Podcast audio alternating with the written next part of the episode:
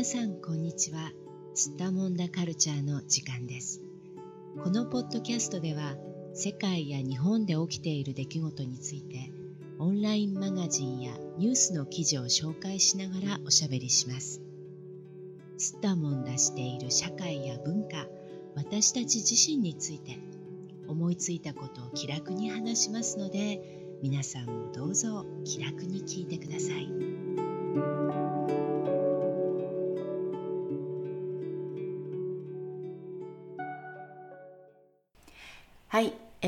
はループから抜け出せないじわじわやる気がそがれる錆びつき症候群とはというコスモポリタンの記事を話題にしておしゃべりしていきたいと思います。それでは今日も東京の小雪さんどうぞよろしくお願いします。はいお願いします。錆びつき症候群ってね実はねこの記事を読むまで聞いたことがなかったんですが小雪さんはどうですか、はい、これ知ってましたかこの言葉？いいえ私も初めて読みました。うん。はい。まああのだいぶ前からかな。いろいろねこの症候群って言われているものありますけれども、うん、このポッドキャストの中でもこれまでにねいくつかねあのインポスター症候群とかね、はい、もちろんこの燃え尽き症候群とかねいろいろ、うん、あのまあ話題にしていたことがあるんですがでこの錆びつき症候群とはいかにということなんですが小雪さんの方からちょっと説明していただけますか？これどういう症状が現れるんですか？錆びつき症候群はですね、なんていうのかな、退屈だったり、うん。あと何かこう満たされない感じがしたり、うん。あと自分がなんか止まってしまっている、停滞してしまっていて、うんうん。前に進んでいないとか、成長していないみたいな、うん。そういった感覚を、うん。あ覚えることがあると。でそういうような、あの状況になってる場合もしかしたら、その錆びつき症候群になってるかもしれませんねっていう。なるほどね。これあの、燃え尽き症候群はねあの本当によく言われることですけれども、うん、なんかこうすっごい一生懸命やっていてもう一生懸命一生懸命頑張りすぎちゃって、自分のその、まあやれる範囲をね超えて頑張りすぎてしまって、うん、責任もこうすごくねたくさんの責任を自分一人で責任を負ってしまったりとかあとまあ、うん。うん、自分の物理的なねあの、うん、キャパシティを超えてしまうようなたくさんの仕事を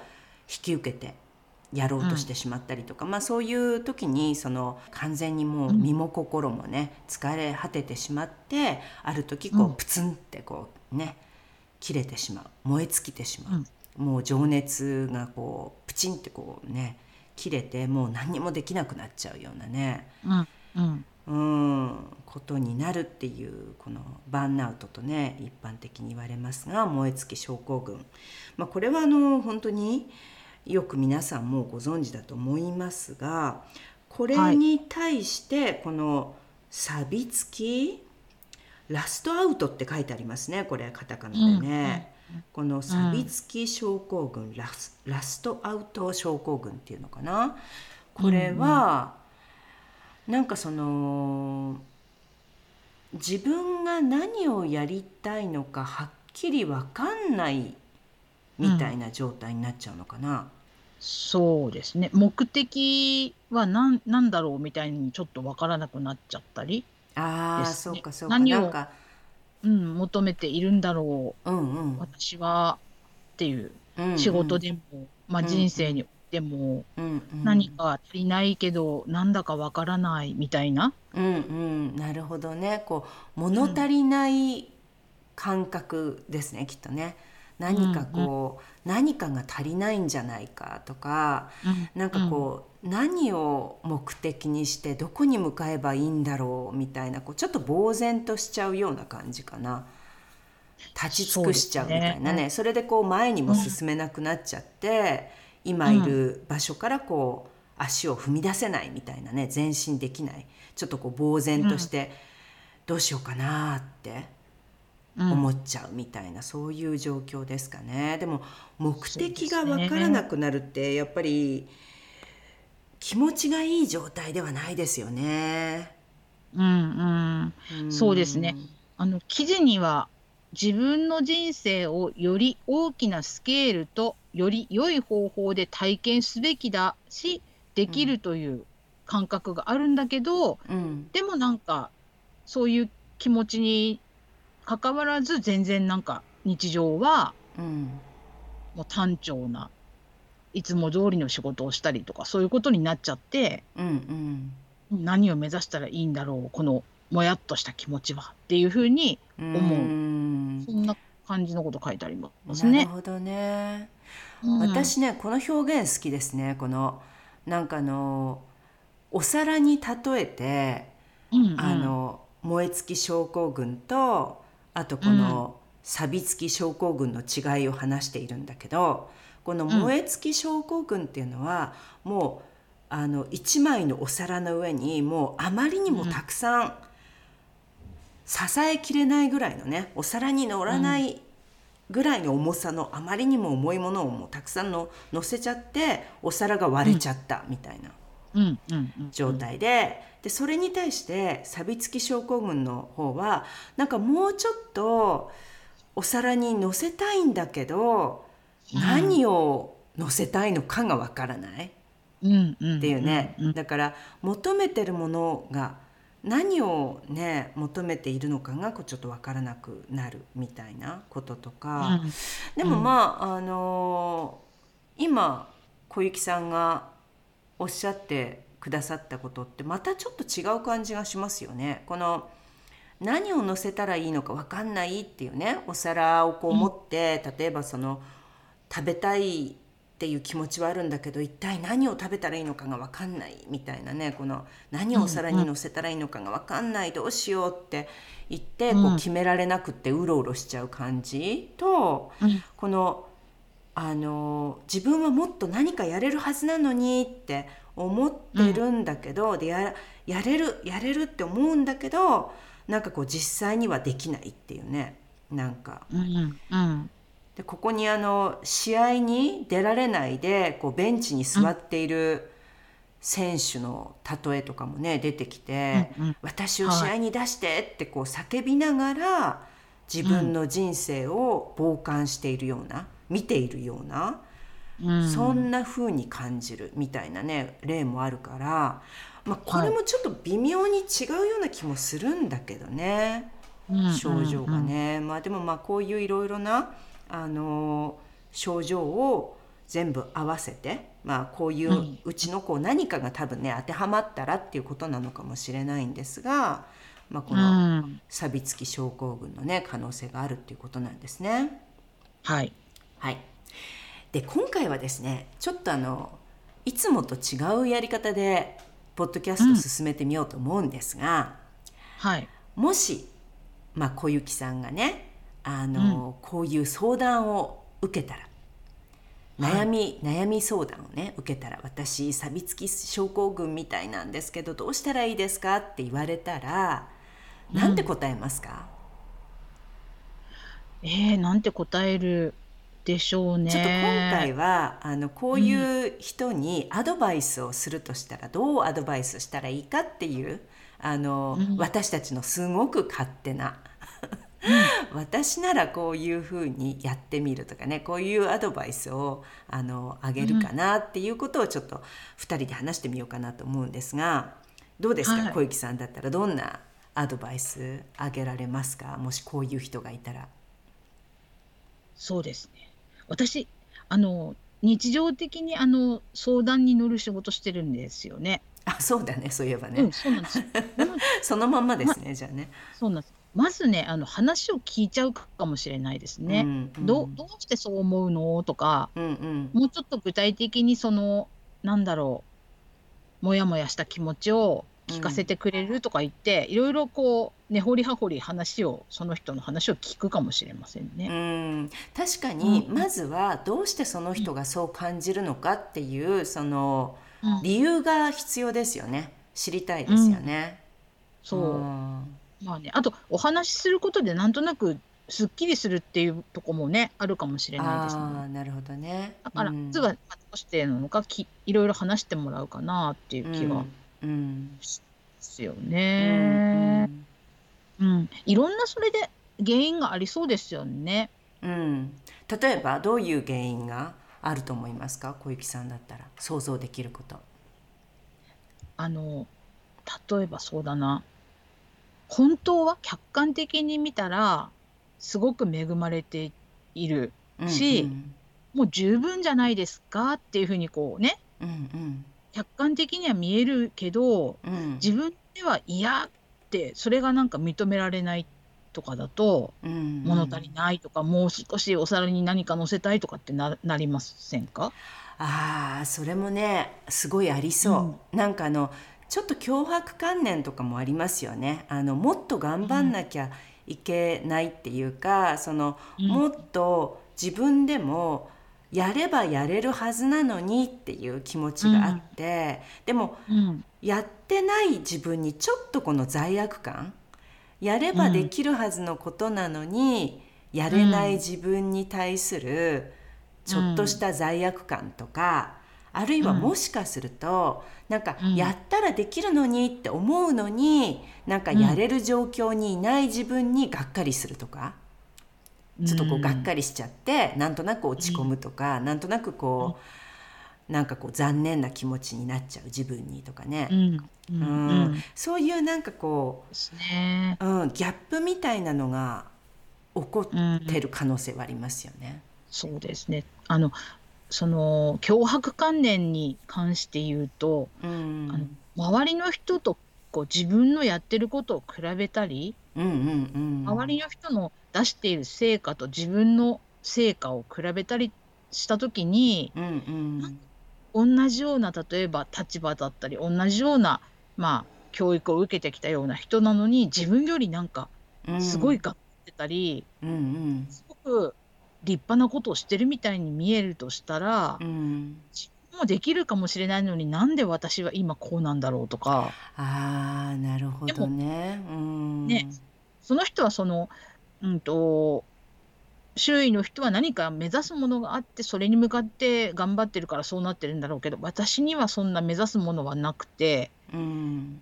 それこそ目的がよくわからない、動けなくてうん。停滞しちゃってるんだけど、何なんだろうみたいなうん。人と比べることで何かこう駆り立てられるというか、ううん。ん、そういうとこはありますね、きっとね。うん。確かにね。そうですね。なんかあの目的がなくても別に構わないはずなんですけど、そもそも生きることに理由なんかないからってね、よく言いますよね。でもはい。その目的がなくっちゃいけないって思ってるとうん。やっぱり目的探しこの生きがい探しとね多分同じなんだけど、何かこう人に言ってみんなが納得してくれるような、うん。なんかこうちゃんとした？なんかこうね人が聞いても「ああそうだよね」ってこうみんなが「本当だね」って言ってくれるような、あの人生の目的に自分が向かってなくちゃいけないっていう思い込みがあったりすると。うん。うん。一つはこうね理由としてあのこういう気持ちにねそれそれとその持たなきゃいけないんだけど実際正直な自分の気持ちとしてはそんなにこう求めていないとかね、実はね。そう。それありますよね。ね。そしたら、そういうことが起きる可能性はありますよね。だってあの、うん。本当は別にやらなくてもいいとかね。その本心はですよ。本当は今のままでまあ満足している。ってうん。思ったら、うん。まあ前に進まないですもんね。だって別に行く行く必要がないっていうか、それ以上こう何か努力して違うことに向かう必要ないわけだからね。うんうんううんんでもそういう時はもういいんじゃないですかねそれでね別にいらないんじゃないですかねこの目的ね。そうなんですよね。ねあの冷静に考えたらそうなんですよね。ねうん、あと人生ずっとこうここ2年か3年ぐらいのこと考えたらちょっと焦るかもしれないけど100年ぐらい人は生きるって言われてねもうう今、んそういう時代だから長い目で見たらなんかもうどうでもいいですよねそんなね。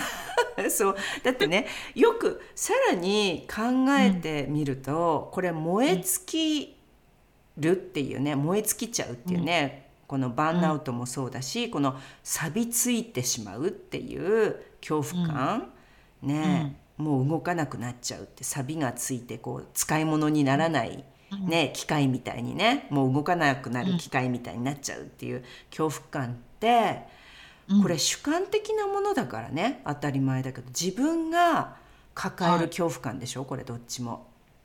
そう。そうなんですよね。心の中ですよねこれよく見たら、うん。あの、うん。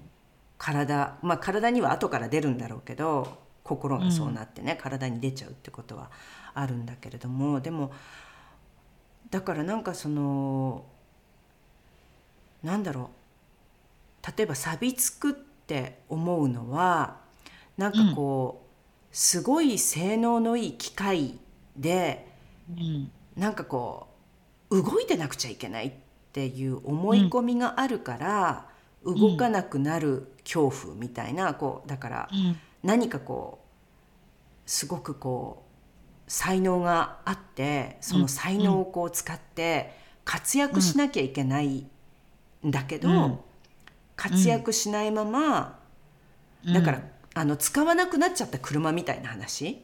なんかこう前は、前の仕事の時には、あの遠くに車で行かなきゃいけない職場が遠かったから毎日車に乗ってたんだけど今の生活では、歩いて行ける距離にオフィスがあるから、うん。車に全然乗らなくなっちゃった。エンジンがかかんなくなっちゃったらどうしようみたいな。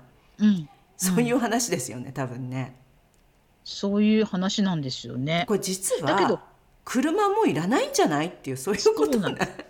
そう今もそうなんですよね。まさにそう思いました。ねだって歩いて行けるんだったら車使わないなら錆びてもいいんじゃないですか？そっちはって感これじですよね。実はあの変化してしまった現在の方が受け入れられないからそうなるっていう可能性もありますよね。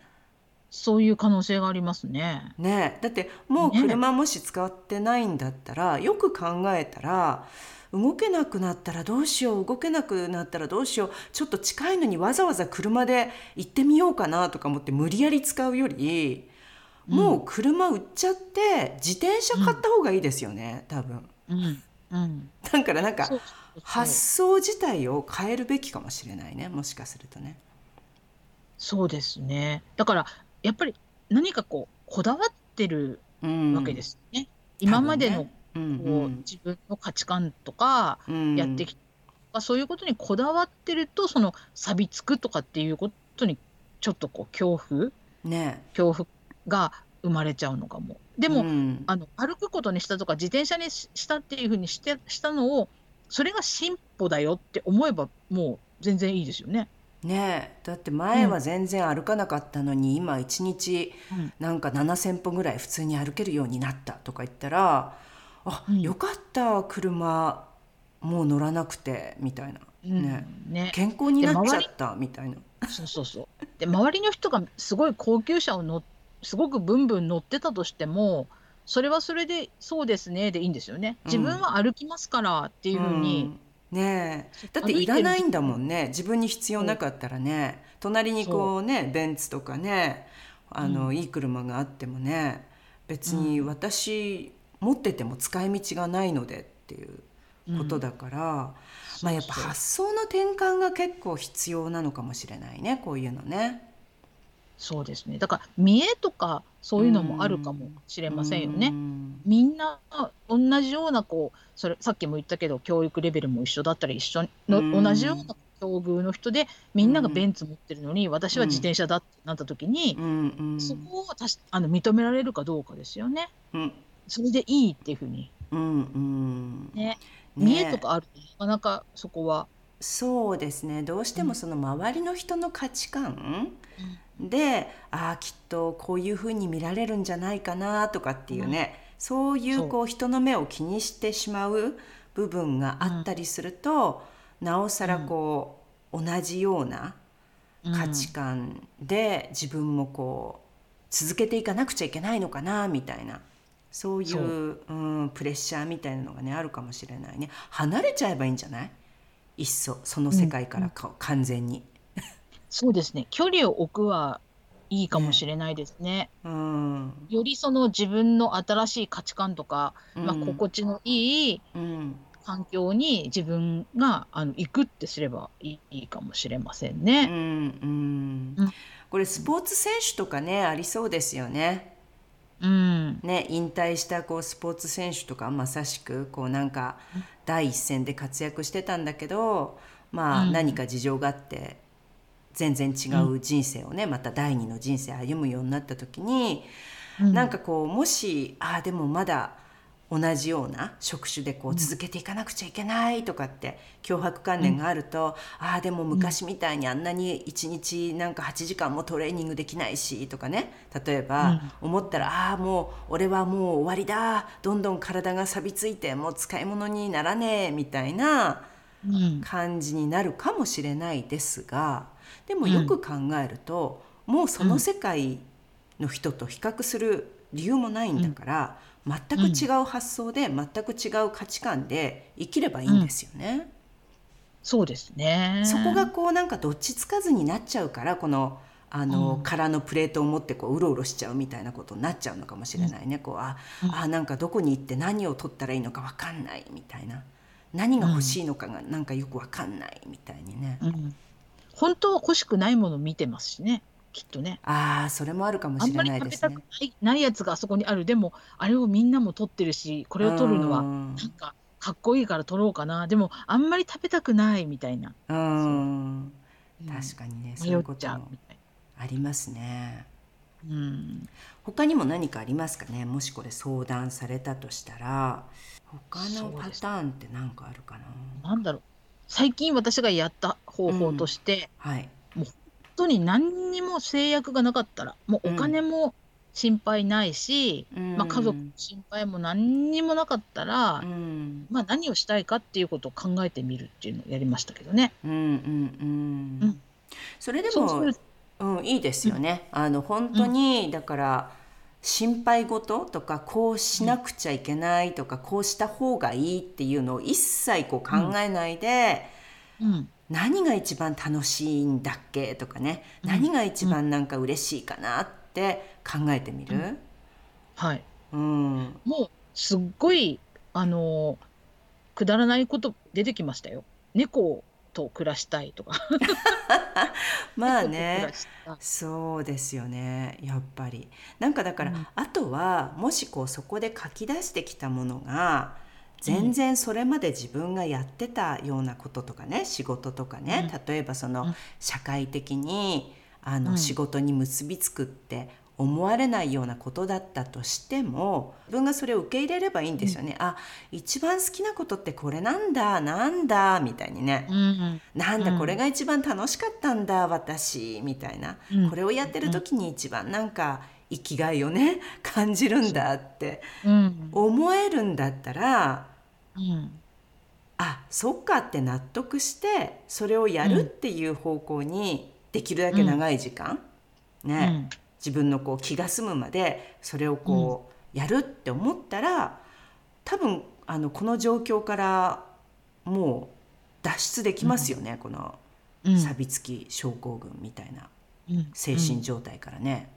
そうですね。抜け出すことができますねきっとね。